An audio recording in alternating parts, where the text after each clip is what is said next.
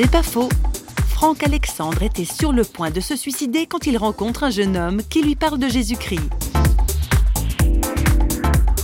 Je dis bonjour, je m'appelle Franck Alexandre, je suis le fils de la sorcière. Ma mère est voyante, guérisseuse, je suis spirit et parapsychologue. Dis mes parents veulent divorcer, mon frère consomme de la drogue, de l'alcool. Et je lui dis la maison est hantée de la cave au grenier, même le chien est possédé. Vous avez une solution pour les gens comme nous? Il me dit il faut rencontrer Jésus. Je dis mais attendez, vous n'y pensez pas. J'ai suivi les cours de religion à l'école et il faut que je vous le dise, vous n'êtes pas au courant. Jésus a fini sa vie sur une croix, il est mort.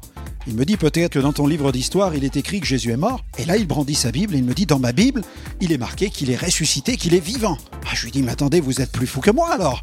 Vous croyez vraiment que le Christ est vivant et qu'il peut changer quelque chose? Il me dit, oui, tu peux le rencontrer.